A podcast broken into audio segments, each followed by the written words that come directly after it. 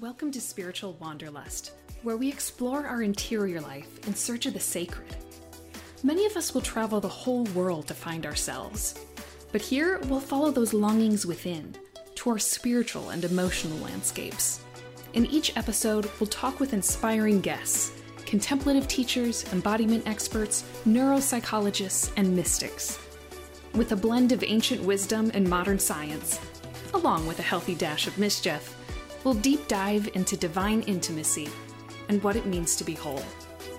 I'm your host, Kelly Deutsch.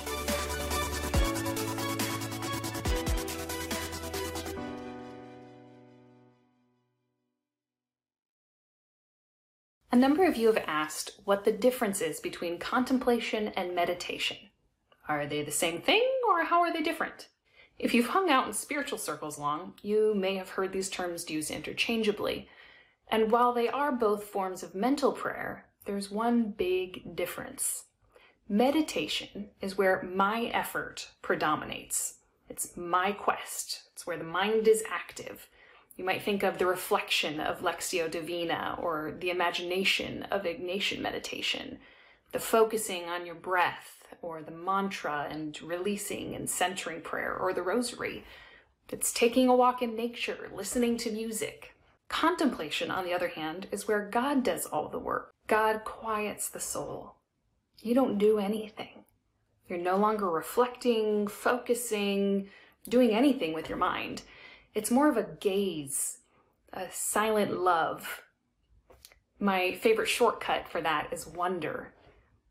You can't produce it, you can prepare for it. You know, you could go on a hike or head to the ocean, you know, where you're likely to encounter beauty, get grounded in the earth.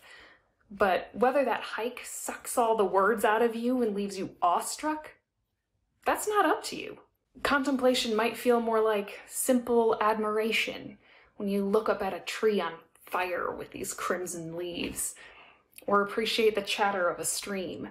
It might feel like a gentle presence, or a stillness, a tugging interiorly, or maybe a longing. But it's often so subtle that we don't even realize it at first. And the transition between the two, between my efforts of meditation and the simple stillness of contemplation, that's where the dark night of the soul happens but that's what we'll talk about in another video. So contemplation emerges from meditation. We constantly ebb and flow between the two. Our efforts, divine gift.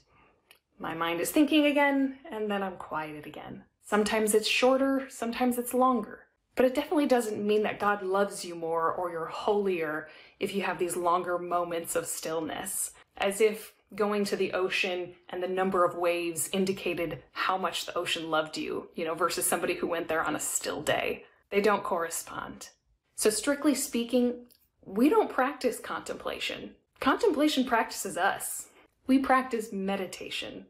That's where we start, where we open ourselves and practice being receptive to the holy. If you'd like to learn more about how to practice that, about being receptive, check out my video, How to Pray Contemplative Prayer.